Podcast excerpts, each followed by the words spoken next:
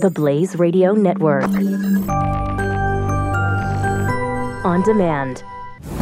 Prepare yourself to ingest current events, pop culture, and politics with a side of Latin flair. Vices. I don't have to show you any stinking vices. This is the Chris Salcedo Show on the Blaze Radio Network. Well, well, well, a poop storm that has been uh, stirred up as America decides, you know, our economy is different than it was fifty years ago, and liberals are losing their minds because we're, we're introducing the idea of a merit-based system to enter the country. And if you want to make liberals' heads explode, talk about uh, about merit-based stuff, and their heads will explode. There, there is a, there is an uh, right now. Um, who is this? I, I know I should know this guy. This is one of the, the Trump administration folks uh, talking about this policy now that we want to have a merit-based immigration system, a point system. And getting into a back and forth with uh, somebody at the New York Times. I'm going to try to get this file downloaded in the time it takes me to introduce the show, folks. And hopefully we'll be able to, um, to get that on so you can hear it. It's fascinating to me. Uh, where the left wing, uh, represented by the New York Times, and where common sense, pro-American first policies are. Glad you made it, everybody, the Chris Salcedo Show, and I'm glad you've tuned in. And yes, America's government, it's a breaking news. America's government is now putting American citizens first rather than the citizens of the world. Shocker. eight hundred, uh, eight eight eight, nine zero zero, three three nine three, eight eight eight, nine zero zero, three three nine three. That's the uh, phone number here to the Chris Salcedo Show, Blaze Dot com. Make sure you find us on the channel section. Social media, if you want to get in touch, on Twitter at Chris Salcedo T X, on Facebook, The Chris Salcedo Show, SoundCloud, iTunes, Stitcher for on-demand listening, listening live, blaze.com slash radio, and the Blaze Radio smartphone app and the iHeart Radio app. Let me just, uh, because this is all happening kind of on the fly, ladies and gentlemen, uh, as this is going on mere moments before I got onto the onto the air. And th- this this would have been in the flip around had we gone on the air ooh, two minutes early. But this was moments ago as, remember, and again, I should know this guy. What is his name? Miller? Uh, he is talking from the White House podium, taking questions from the press about this about this new policy. Uh, on the legislative queue. Tell me why this is more important than infrastructure. Well, your latter statement isn't true. I think the most recent study I would point to is the study from George Borjas that he just did about the Mariel boat lift. And he went back and re-examined and opened up the old data and talked about how it actually did reduce wages for workers who were living there at the time. And Borjas has, of course, done enormous amounts of research on this, as has the Uh, Peter Kirsanow on the U S Civil Rights Commission, as has Steve Camarota at the Center for Immigration Studies, and so on and so on. Sciences, engineering, and medicine. And, right, and the recent study said that as much as three hundred billion dollars a year may be lost as a result of our current immigration system in terms of folks drawing more public benefits than they're paying in. So basically what he's saying is, is the economy has changed in the last fifty years.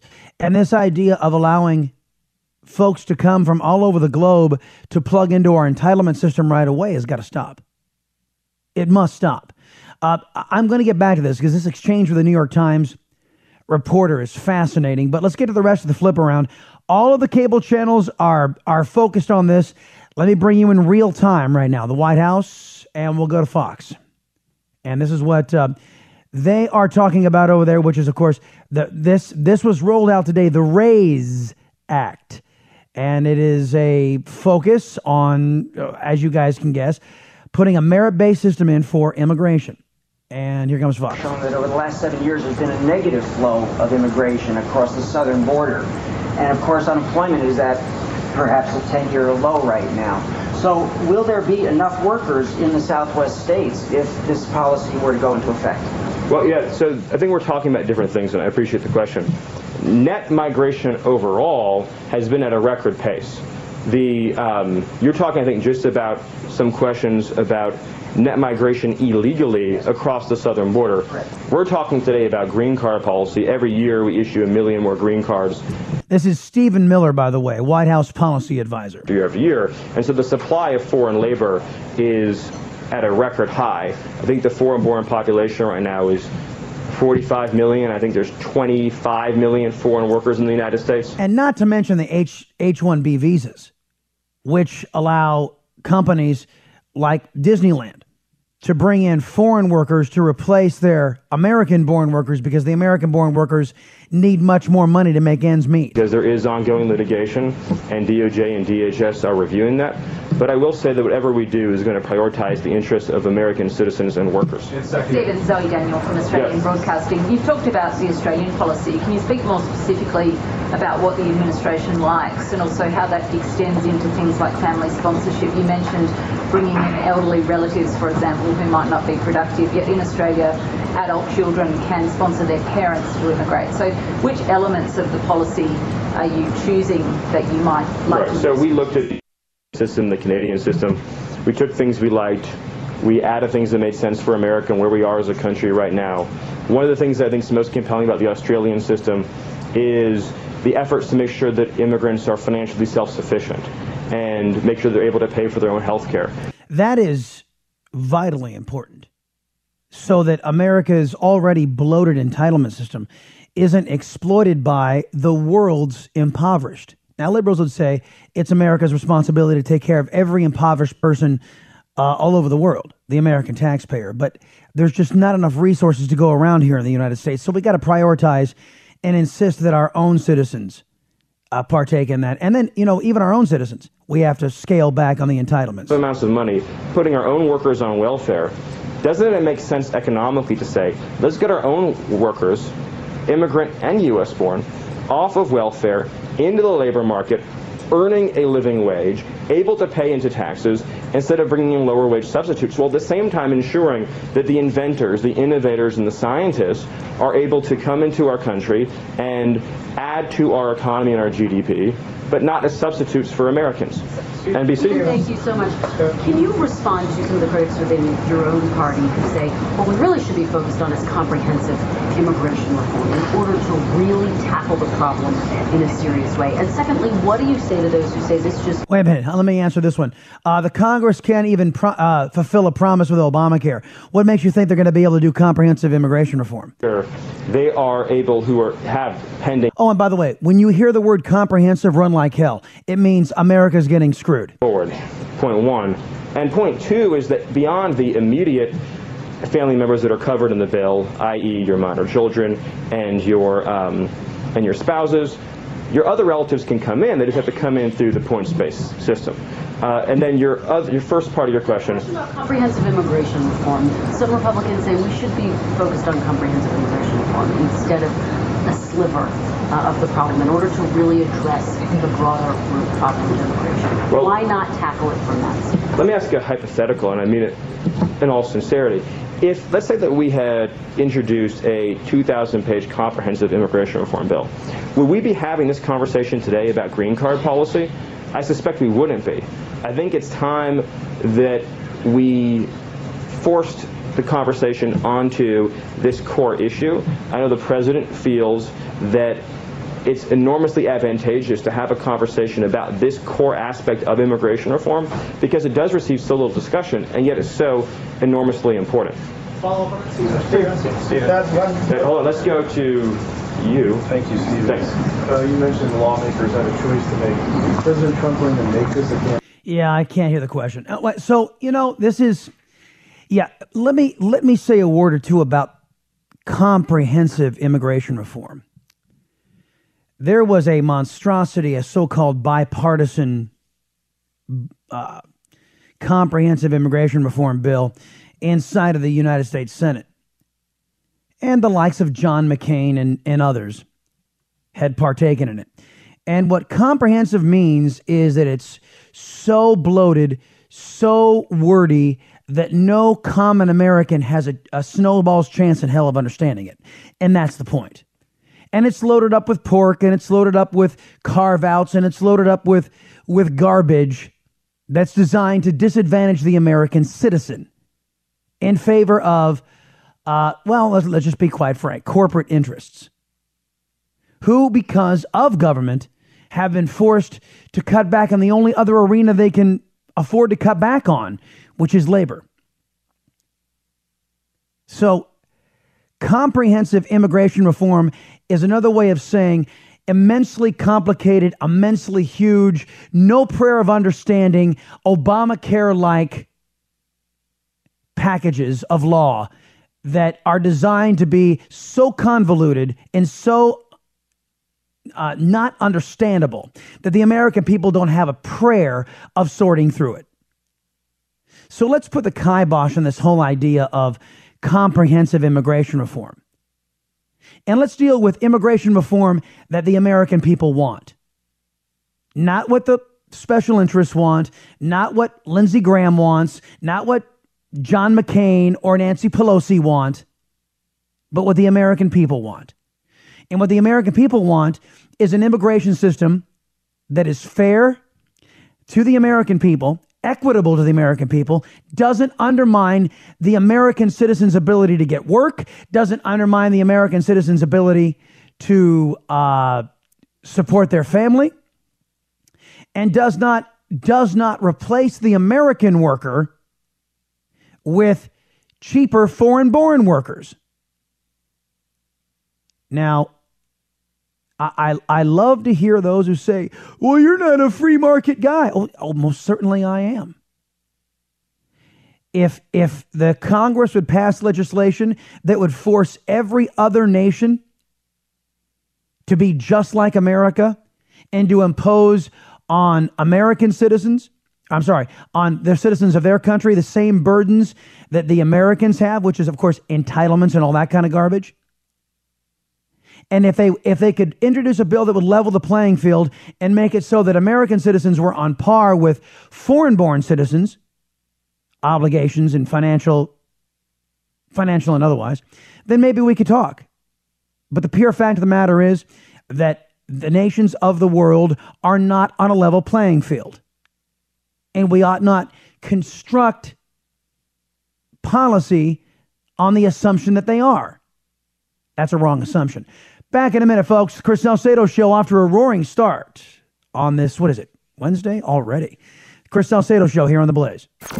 Keep up with The Chris Salcedo Show on Facebook and on Twitter at Chris Salcedo T X. Just another way to stay in touch with Chris on The Blaze Radio Network.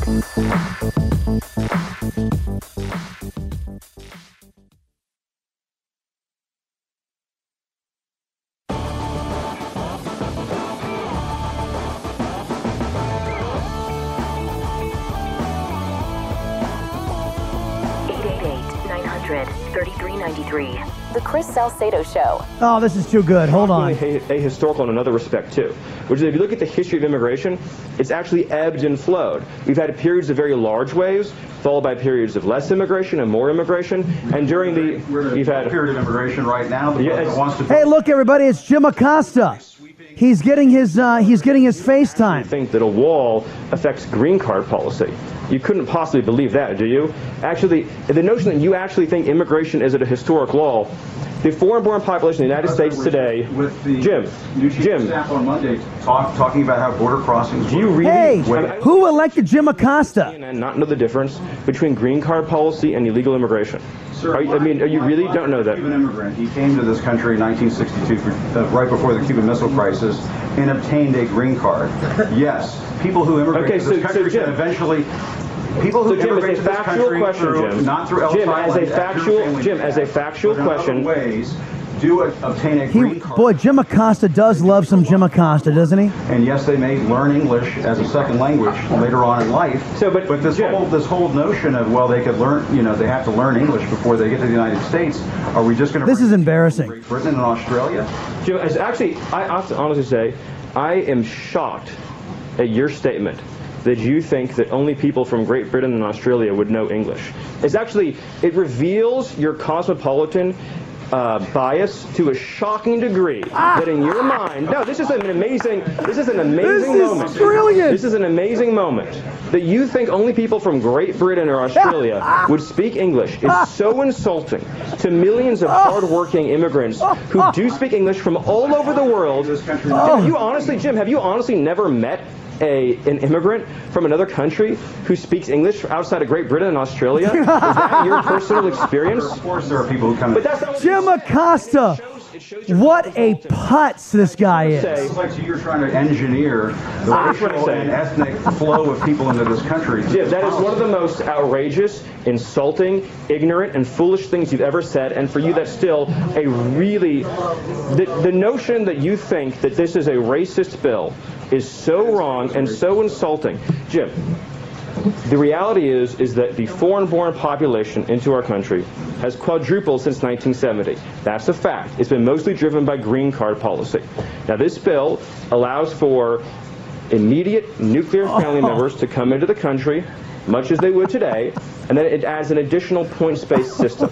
The people who've been hurt the most, the people who've been, the people who've been, the people who've been, the people who've been hurt the most by the policy you're advocating are what policy am I advocating? Apparently just unfettered, uncontrolled migration. The people who've been hurt the most by the policy. The people who've been hurt the most by the policy that you're. The people who've been hurt the most by the policy you're advocating are immigrant workers and minority workers and African American workers and Hispanic workers. Are you targeting the African American community now? You brought it up again. You said you wanted to have a conversation and not target. Is it going to be a target? This is what we want to do. Using the African American community, are you going to target? I'm not trying to be funny. Right, I know what you're saying. What you're saying is one hundred percent correct.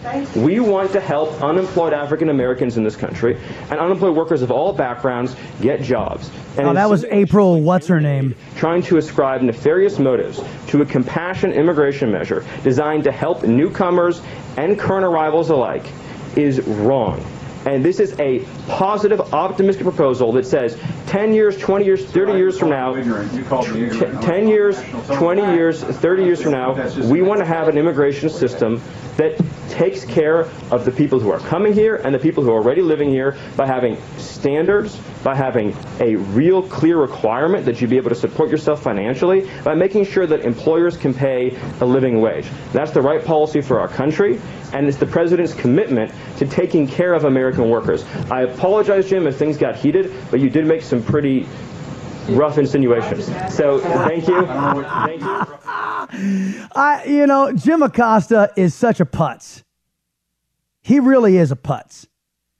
And he really is an effete elite moron who, again, here we are, televised press briefing, and he just got into a back and forth taking the left-wing position, and had what you guys didn't hear was Jim Acosta, his his original question was about the poem at the base of the Statue of Liberty.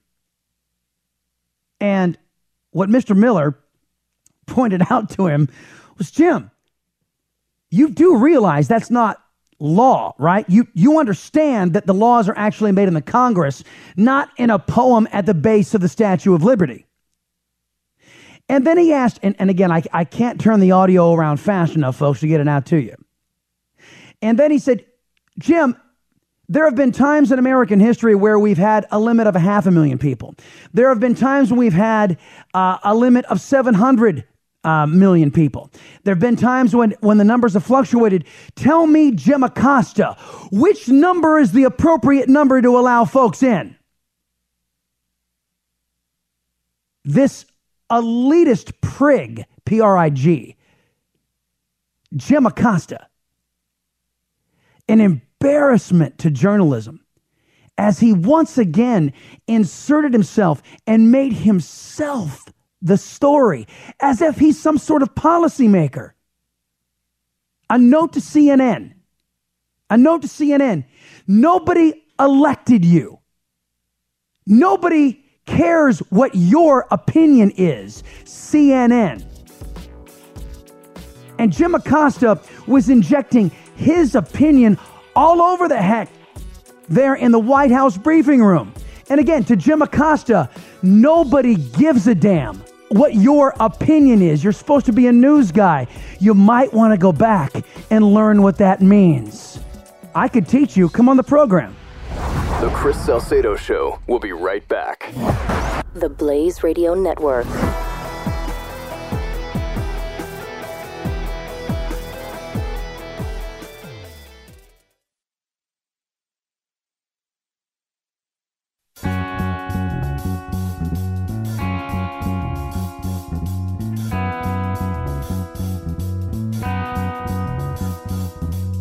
Chris Salcedo is on the Blaze Radio Network. It wasn't as entertaining as little Jimmy Acosta showing his bias and showing uh, what he prefers as far as illegal immigration. But uh, an exchange that uh, Mister Miller had with a New York Times reporter was equally, uh, equally entertaining. But let's also use common sense here, folks. At the end of the day, why do special interests want to bring in more low-skilled workers, and why historically... Yeah, I'm not asking for common sense. I'm asking for specific... Well, I think it's very clear, Glenn, that you're not asking for common sense, but if I could just answer... If I could just answer your question... Yes, it's very clear the New York Times isn't looking for common sense. He wants some sort of study, which, you know, you all know, you can buy a study to say anything you want it to say. He wants statistical data that shows that people coming in from other countries, oh man, you should see the body language of these people in the press corps. so, so deflated to see their left-wing agenda being shot down. I named, I named, I named the studies, Glenn. Glenn, Glenn, Glenn. I named the studies. I named the studies. I asked you for a statistic. Can you tell me how many? The, maybe many? We'll make a carve-out in the bill that yeah. says the New York Times can hire all the low-skilled, less-paid workers they want from other countries, and see ah. how you feel then about low-wage substitution. Yeah, let's start. Let's let's start hiring uh, New York Times uh, writers from abroad, and kicking this Glenn guy out of a job. Let's see how much he likes it then. Hey, liberal progressives are worldwide there, Glenn Boy, the New York Times. Left-wing biased hacks uh, make a living all over the world. We can import them. They probably work for a lot less than you do. This is a reality that's happening in our country. No, maybe it's time we had compassion, Glenn, for American workers. President Trump has met with American workers who've been replaced by foreign workers. And ask, ask them... Ask them how this has affected their lives. Yeah, I, I don't think the New York Times does much asking about the average everyday American and what they think about immigration. Look at, I, I just told you. Low-skilled jobs that Americans might otherwise have. Why? The, I mean, if you look, first, first of all, if you look at the, if you look at the premise, Glenn, of bringing in low-skilled labor, it's based on the idea that there's a labor shortage for lower-skilled jobs. There isn't. The number of people living in the United States in the working ages who aren't working today is at a record high. That's a great point. And it's and it's what Jim Acosta and the New York Times uh, reporter Glenn uh, wouldn't admit, that the current immigration policy is not about fulfilling an American economic need. It's about getting as many people from other countries, preferably left-wing countries with left-wing sensibilities, to get them in here so they can start voting Democrat as soon as humanly possible. That's the agenda. Get rid of all these people who who bleed red, white, and blue. There is, I've got sound bites from Tucker, Tucker Carlson's show where some nut guy Some nutball out in California says that, that California is getting rid of its middle class so it can uh, so it can make room for illegals. I kid you not. Uh, th- this is the agenda of the White House press corps. This is the agenda of the American left. Getting rid of uh, pro-American folks and ushering in a whole bunch of uh, anti-American folks. One in four Americans, or almost one in four Americans, between the ages of twenty-five and fifty-four, aren't even employed. For African American workers, their labor force participation rate who don't have a high school diploma, I guess African American males without a high school diploma, has plummeted some forty percentage points since the mass wave of unskilled migration began.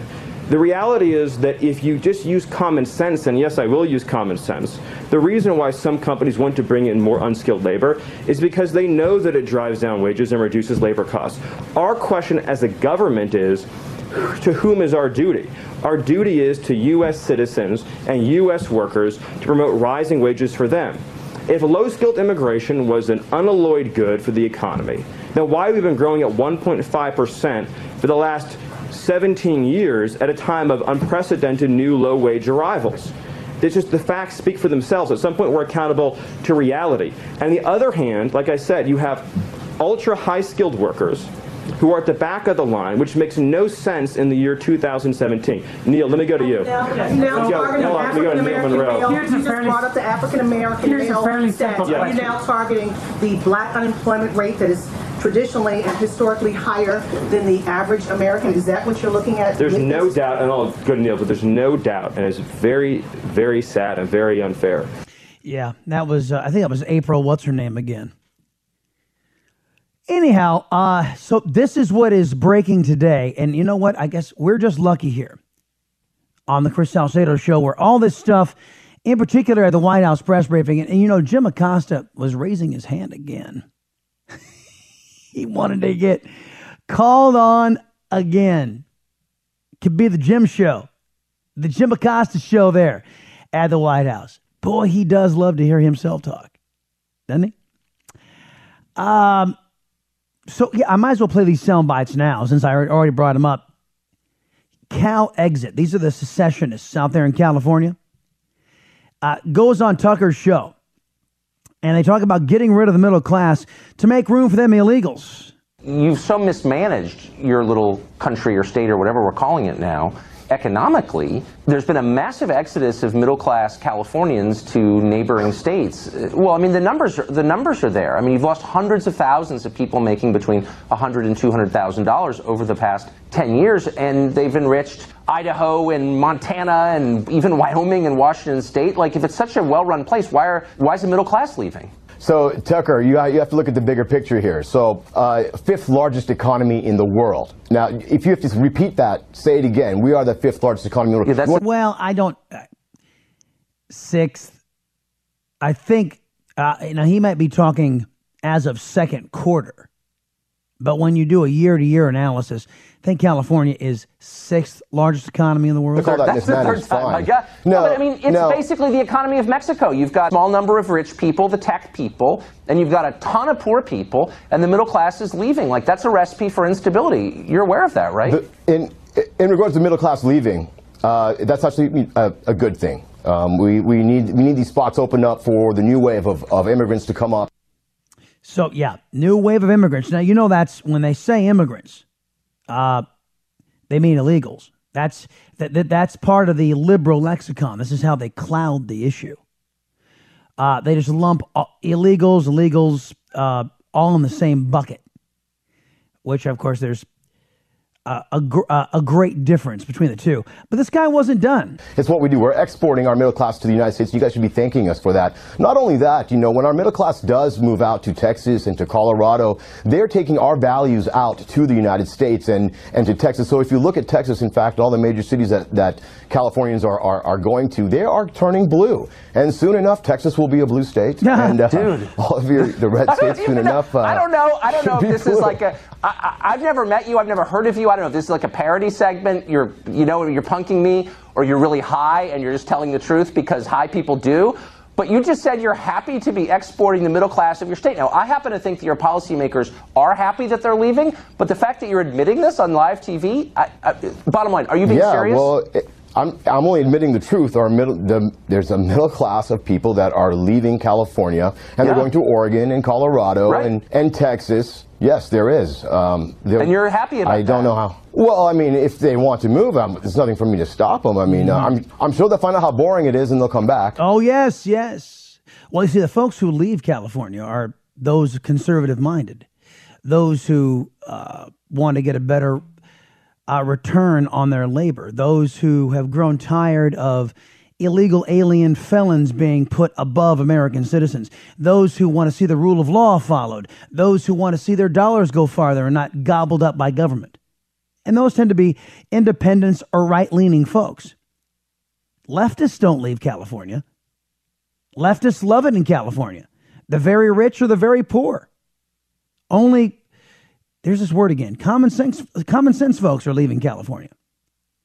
Because they have they have to go to a, a place where their, their dollar is stretched further and where freedom and liberty reigns. I, I mean, don't I don't so. know, but don't if they choose so. to live out there, they can live out like, there. Right, yeah. Okay. Ama- what an amazing interview. Thank you. So, and I'm sincerely, thank you. No, I, I, I agree. Thank you.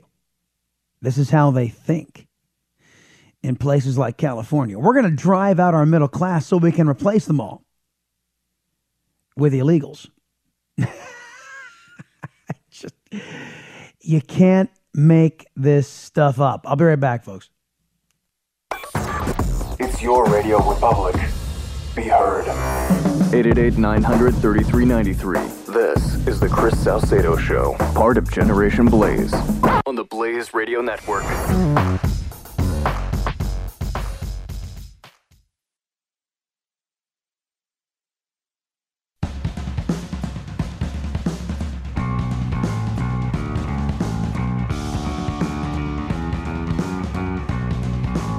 The Chris Salcedo Show. Donald Trump also signed today the uh, the sanctions against the countries of Russia, against the uh, country of China, and against the country of, uh, not China, North Korea. All intents and purposes, China. Uh, North Korea and Iran. And the sanctions package, according to The Hill, was signed with a a stern wagging of the finger by the president. Now, we kind of we kind of backed the Congress on this one, only because when they put sanctions on Iran, they didn't put this clause in there, and Barack Obama came in and unilaterally lifted it for his buddies over there, the Ayatollah Khomeini, and uh, made sure they got billions in American taxpayer dollars and paved the way for them to get nukes. And he did that right when the sanctions were starting to bite and really harm Iran. Showing where his loyalties lied, of course. So the Congress at least learned their lesson and not giving the executive that type of flexibility. Although Donald Trump's saying, look, I need that flexibility to be a good negotiator, but they said no. So he signed it into law. Now, this brings me to this exchange yesterday where the White House was being asked to weigh in on another anonymously sourced Washington Post story that Donald Trump actually dictated to Donald Trump Junior, his first press release about the Russian lawyer. The statement that Don Junior issued is true.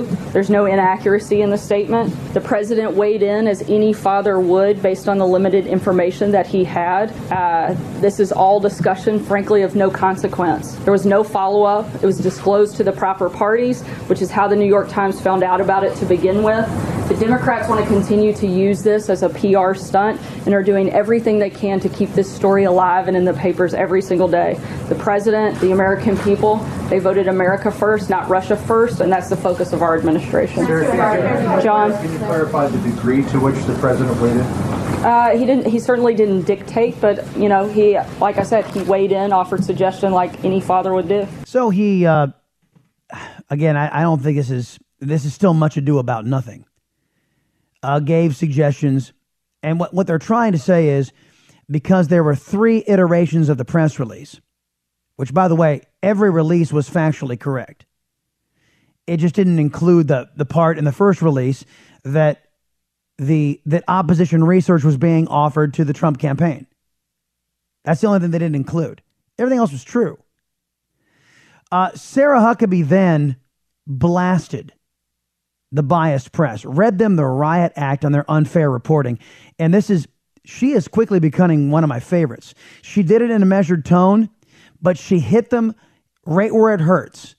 where they don't report. But I will follow up on that. Was he aware at the time that uh, Don Junior had had a meeting that was based on the pretext that he would be promised information that was negative about Hillary Clinton when he suggested that the statement only say that the meeting was primarily about Russian adoption policy? Like I said, the statement that was issued was true and there were no inaccuracies in the statement. I think what the bigger question is, everybody wants to try to make this some story about misleading. The only thing I see misleading is a year's worth of stories that have been fueling a false narrative about this Russia collusion.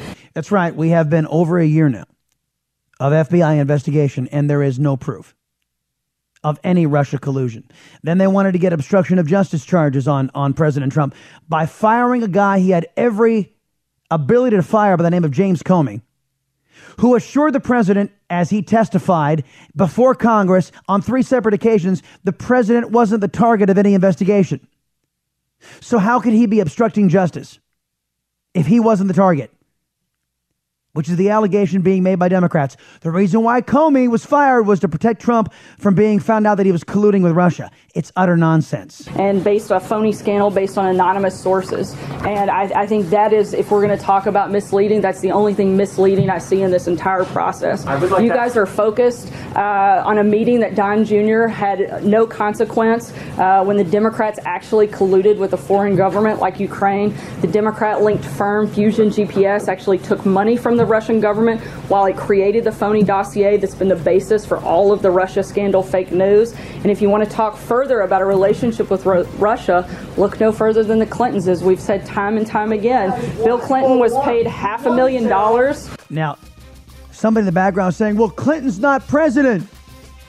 Uh, as if the press was eager to report on this stuff when she was Secretary of State working for a Democrat extremist president, Barack Obama. This is The Chris Salcedo Show. Part of the next generation of talk radio. This is the Blaze Radio Network.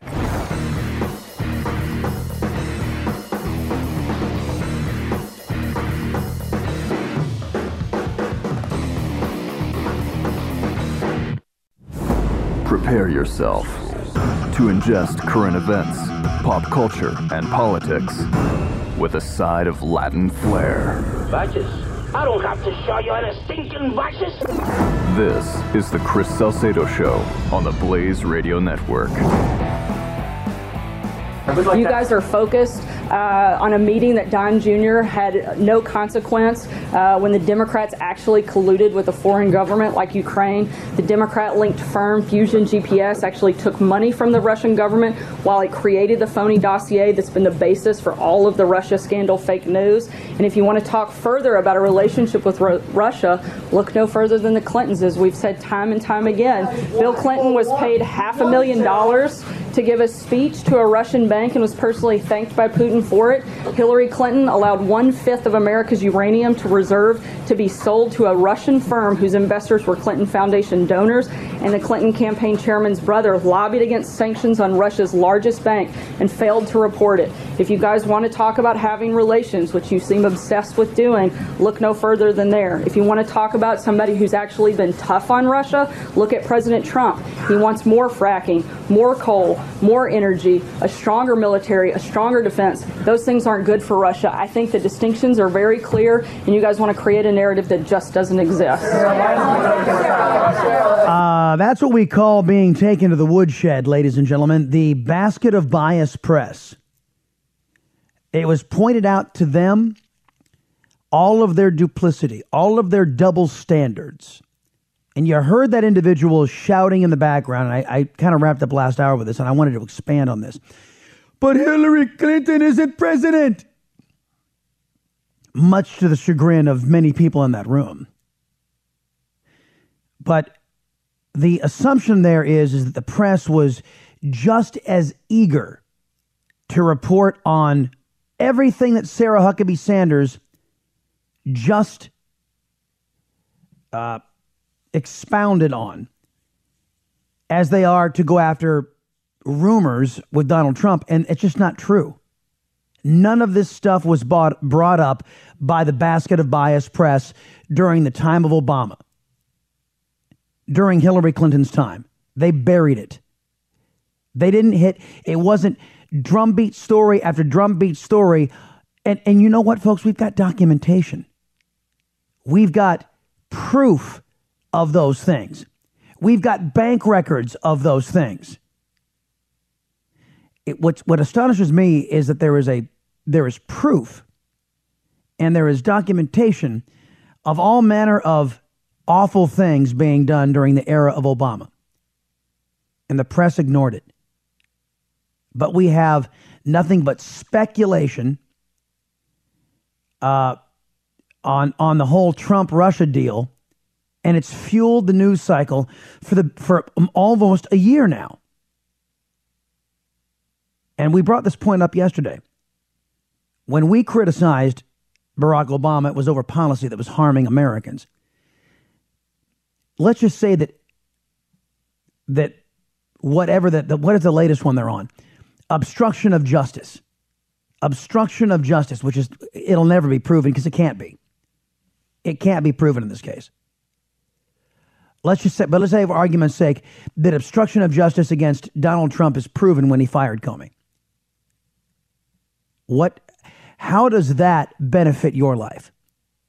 It doesn't. It seems all the stuff that could benefit your life, the rising economy, the, by the way, we're talking to Maria Bartiromo tomorrow uh, from Fox News, uh, formerly known as the Money Honey. She will be on to talk about the much ignored and much improving economic situation in these United States. Why is it being ignored? Because that would help out Donald Trump. And the press doesn't do that. Now, it would be all the talk if this was happening during the era of Obama. And all the scandals would be pushed aside. But right now, it seems the press is focused on creating scandal with the express purpose of diminishing the efficacy and the ability of this president to get his agenda going. And there's lots of help, nearly exclusively Democrats, and yes, even some Republicans, helping out in this endeavor. So when Sarah Huckabee points out the, to the press, look at all the stuff you're ignoring in pursuit of fabricating something that there is no proof. After a year and a half, there is no proof. Well, year. Let's call it a year of F B I investigation. And less time than that, the press has really been earnestly uh, taking this narrative seriously after Hillary Clinton introduced it after she lost as some sort of explainer as to why she lost. Don't forget, ladies and gentlemen, the origin of the term fake news. Do not forget where it came from. It came from extremist left-wingers trying to explain that it was fake news on Facebook and social media that was responsible for putting Trump in the White House. That's where the term came from. Then Donald Trump masterfully took the term and started applying it to C N N and to the New York Times and to the Washington Post. Now all of a sudden they don't want to use it anymore because he was successful at stapling it to their foreheads.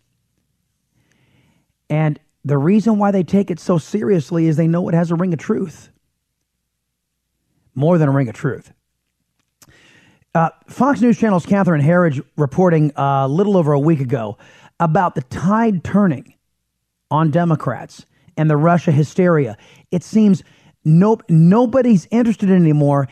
And she's saying in her reporting, this may be what led up to the Democrats finally coming out and trying to repackage all of their socialism into this, this so-called New Deal, which is basically old repackaged crap they normally try to shove down our throats. But listen to this report. If we're going to get to the bottom of this, we need to investigate the whole story. It includes looking at serious allegations of foreign influence over the Clinton Clinton campaign. Reading from a prepared statement, the committee chairman highlighted a perceived double standard, citing then Secretary of State Clinton and Sidney Blumenthal, her close confidant. If the Justice Department thought Mister Blumenthal's activities on behalf of foreign interests did not require registration, it should simply say so. Uh, of course, Sid Blumenthal, you guys remember that? The, the man that was so contemptible, so much of a weasel that not even Barack Obama wanted him around, his administration. So he forbade Hillary to have him on and to make him a part of her circle. She did it anyway. Remember, that's a lot of these emails that she tried to delete that they found had Sid Blumenthal on them, where she, she was sharing classified information with Sid Blumenthal, who didn't have a security clearance. He was he was forbade from being in the Obama administration. Sid Blumenthal, real. Well, the reason why Obama d- disliked him was because he was the one that came up with the whole birth certificate angle. That was that was hatched by by Sid Blumenthal. And Team Obama never forgave Hillary or him for that. And Grassley drew connections between the Russian lawyer who spearheaded the twenty sixteen Trump Tower meeting with Manafort and Donald Trump Junior and Fusion G P S, the U S opposition research firm behind the unverified anti-Trump dossier. Knowing exactly who is acting on behalf of the Russian government is vital. And the testimony of a key witness and critic of Russian corruption has been put off until tomorrow, and based on his prepared remarks, Bill Browder will connect the dots between Fusion G P S, the Russian lawyer at the twenty sixteen Trump Tower meeting, and smear campaigns by Moscow. Wow.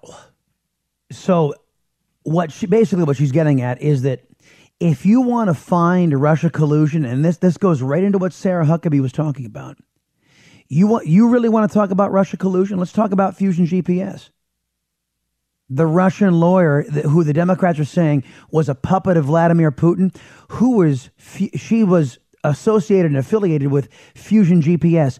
Who is responsible for Fusion G P S? The Democrats. They have a working relationship with Fusion G P S. It was that shady organization that came up with the, the discredited and fake Trump dossier.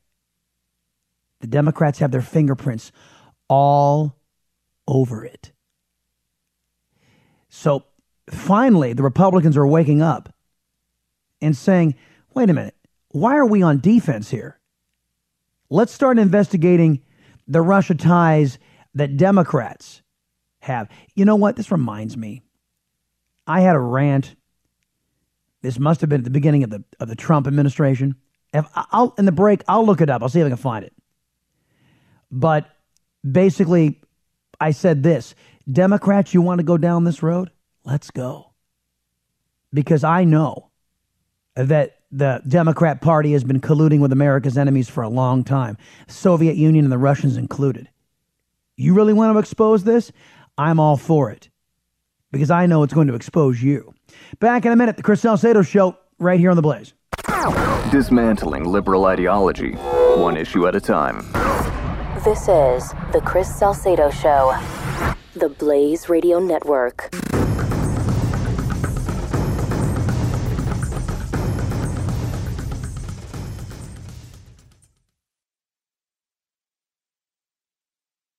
The Chris Salcedo Show.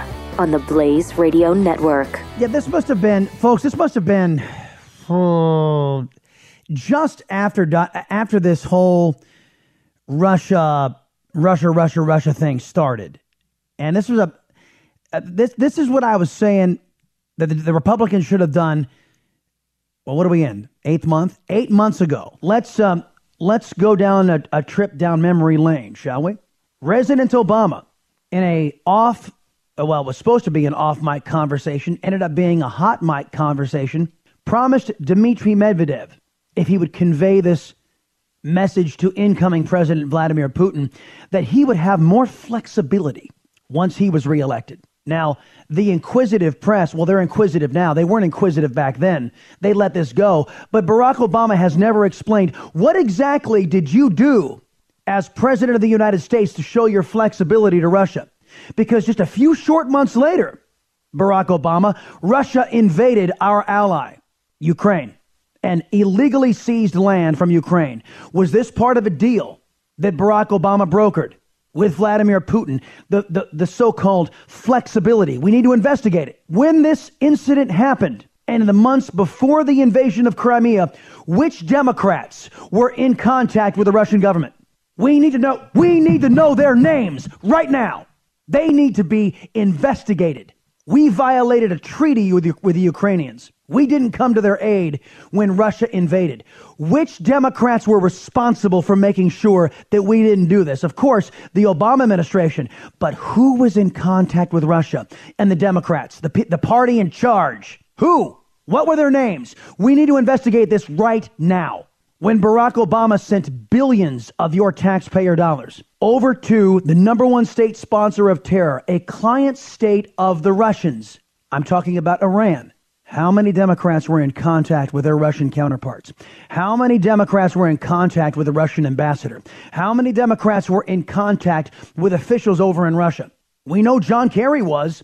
We know John Kerry was having intimate meetings with the Russians on an Iran nuke deal. How much of the ransom money was negotiated by John Kerry, a Democrat, the former Secretary of State? We need to know. I'm all, let's, you know what, Democrats? Let's go. Claire McCaskill, we know, jumped on Twitter yesterday and lied her butt off. I've never been in contact with the Russians all ten years on my committee, which her tweets say otherwise. What are the Democrats hiding? For eight years, when the Democrats ran the White House and the majority of Congress, for eight years, America retreated and allowed Vladimir Putin to run rampant as a criminal all over this planet. What deals were being brokered by Democrats? We need to know. We need to subpoena Barack Obama and get him before a committee. We need to subpoena every Democrat who has had contact with the Russians. You know why? Because the Democrats have set up this predicate. The Democrats have criminalized contact with the Russians. I agree. And they need to be held to the same standard that they are applying to the Trump administration. And we need to do it now. My advice to Donald Trump and his administration, let's go. Now, they didn't take my advice. And I think the Trump administration's uh, regretting it now. After they've just, kind of like Bush did, sat back and just took it and took it and took it and took it. Uh, probably there were some Republicans, maybe those who were advising from the R N C, oh, this will blow over. Oh, this will blow over. Oh, no, this is going to blow over. No, they should have been on offense from the very beginning, in in my humble opinion.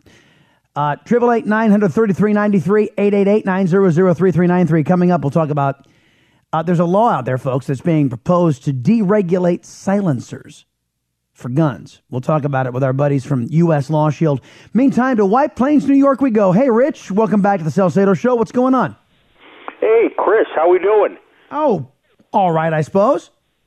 Chris, I'm gonna I'm gonna challenge you a little bit here. I'm gonna tell you something that you may not particularly want to hear, but even though the Democrats are are milking the Russia-Trump connection for every ounce of negativity po- possible, that's that's not what sunk the most important issue on Trump's agenda, and that would be repealing Obamacare.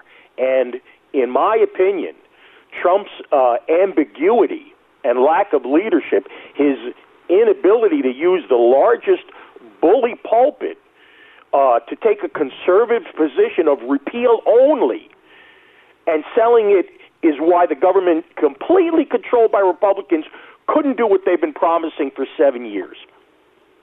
All right. Well, I, I think that there is some truth. I'm going to meet you halfway. There is some truth to that.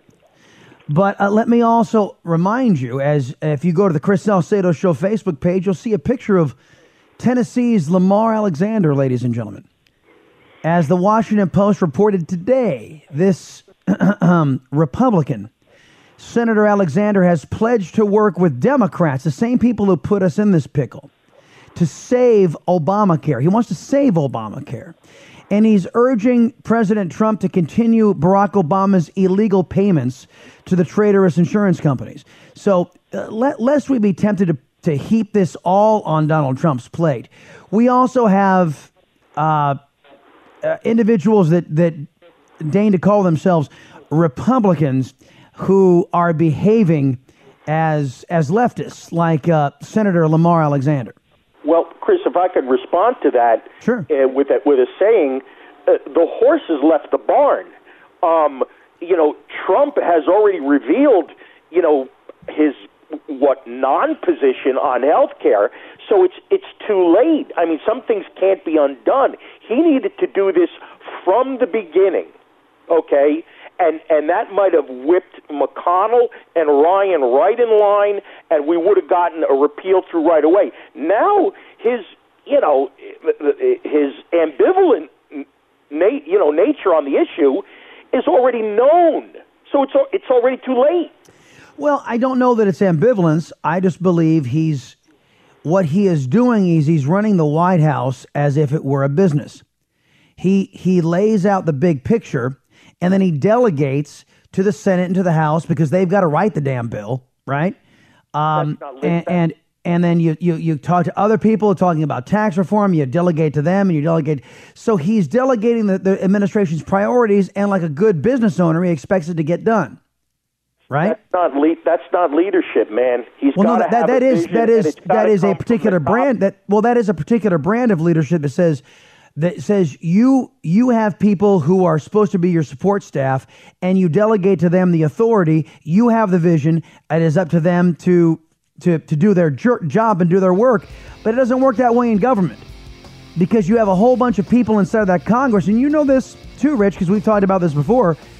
That you've got a bunch of in- individuals in that Congress who are not leaders themselves, and they need to be driven and poked and prodded and and berated and beat over the head. They're not leaders themselves, so they can't. They don't have a good work ethic either. So they just they won't go to work themselves unless there's an absolute catastrophe facing the country, and maybe not even then.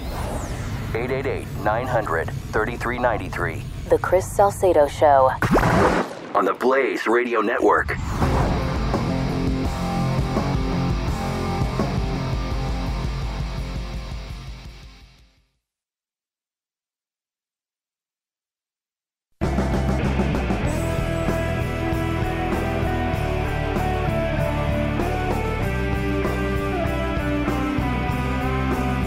This is the Chris Salcedo Show, only on the Blaze Radio Network. So the feds are looking to ease restrictions on on silencers and guns. Now, uh, there are some states like Illinois that completely ban silencers altogether.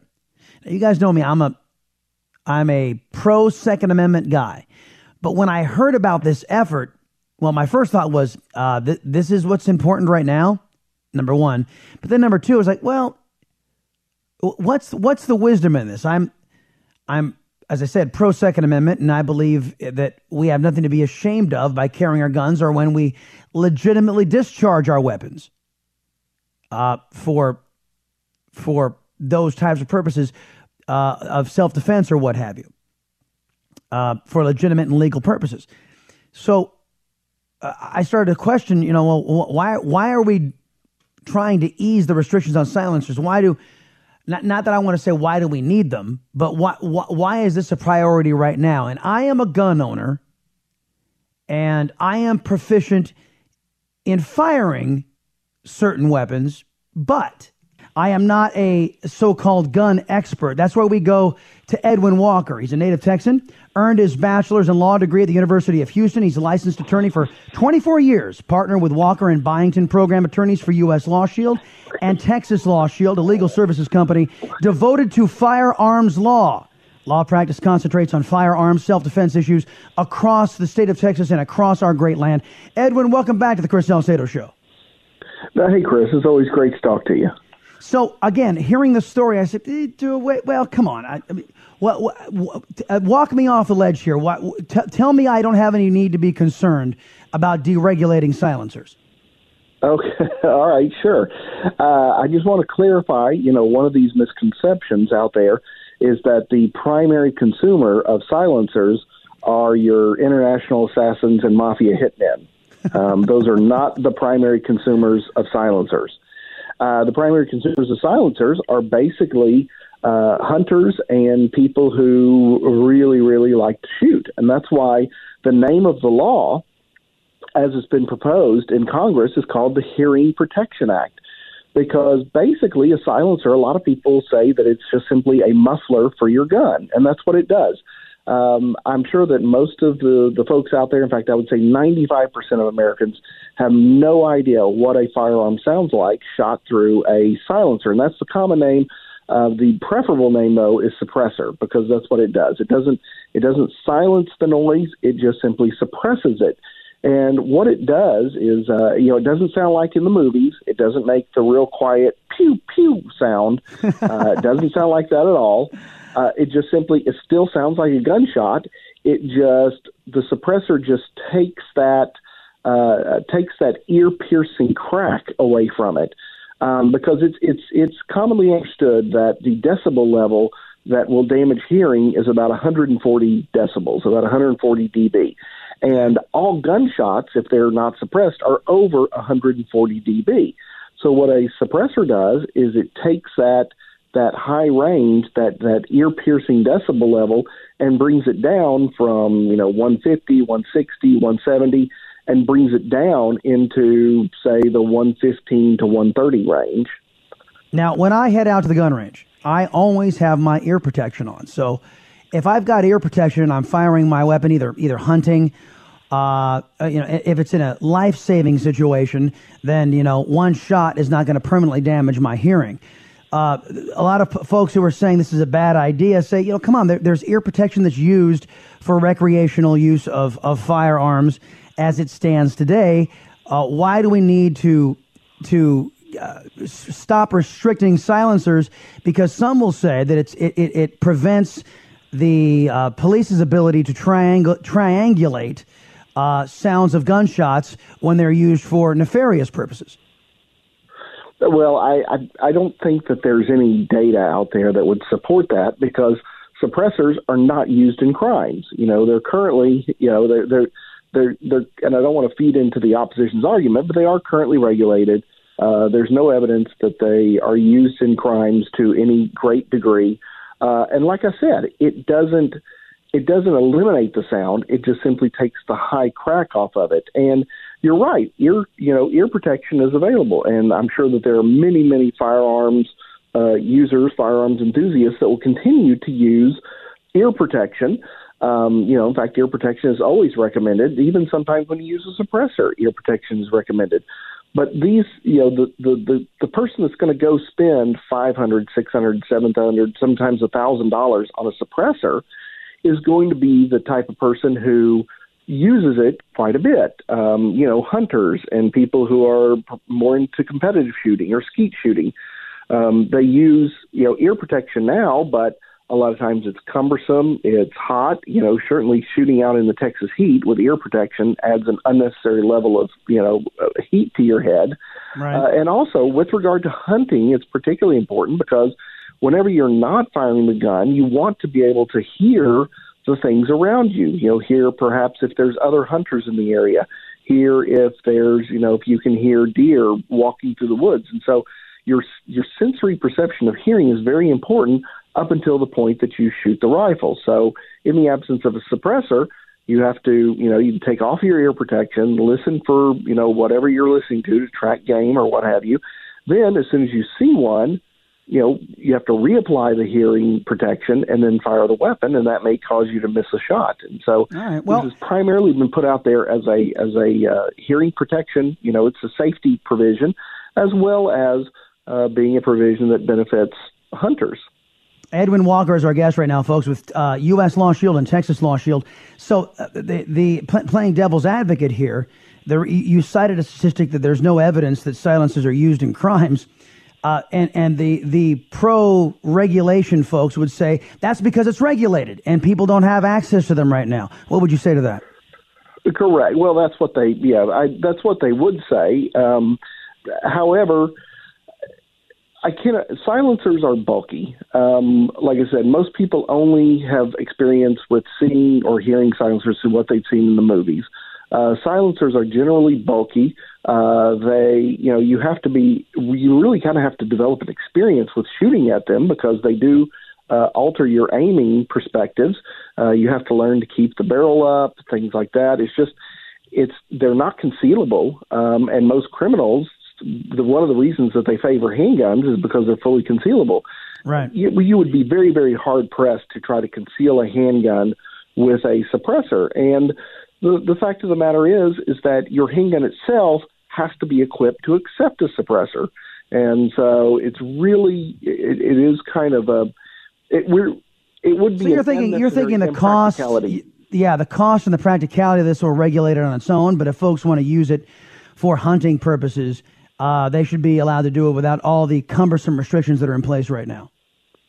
Correct. And right. I, I I find it pretty far-fetched to think that somebody would hold up a liquor store with a handgun that was suppressed. Number one, like I said, it's it makes it unconcealable.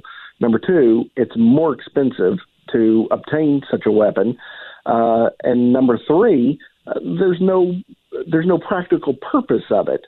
Uh, you know, you can still hear a gunshot. It just takes the crack away. So uh, so it is really kind of hard to believe that a that your street level criminal will ever use any kind of suppressor or silencer. Yep. Um, and like I said, the, the mafia assassins out there, they're just, I don't believe that there is a, a, a large uh, class of people who engage in that occupation. I got you. Uh, and yeah, and you folks, know what? And to be honest, they're not following the law anyway, and they probably already have access to that kind of stuff anyway. Edwin Walker, everybody. Correct. He is with uh, U S Law Shield and Texas Law Shield. Appreciate the uh, expertise as always here on the Salcedo Show. Sure. No, it's always my pleasure to speak to you, Chris. Put a wrap on the show. Coming up next, folks, right here on The Blaze. Reminding America that limited constitutional government is cool. The Chris Salcedo Show on the Blaze Radio Network.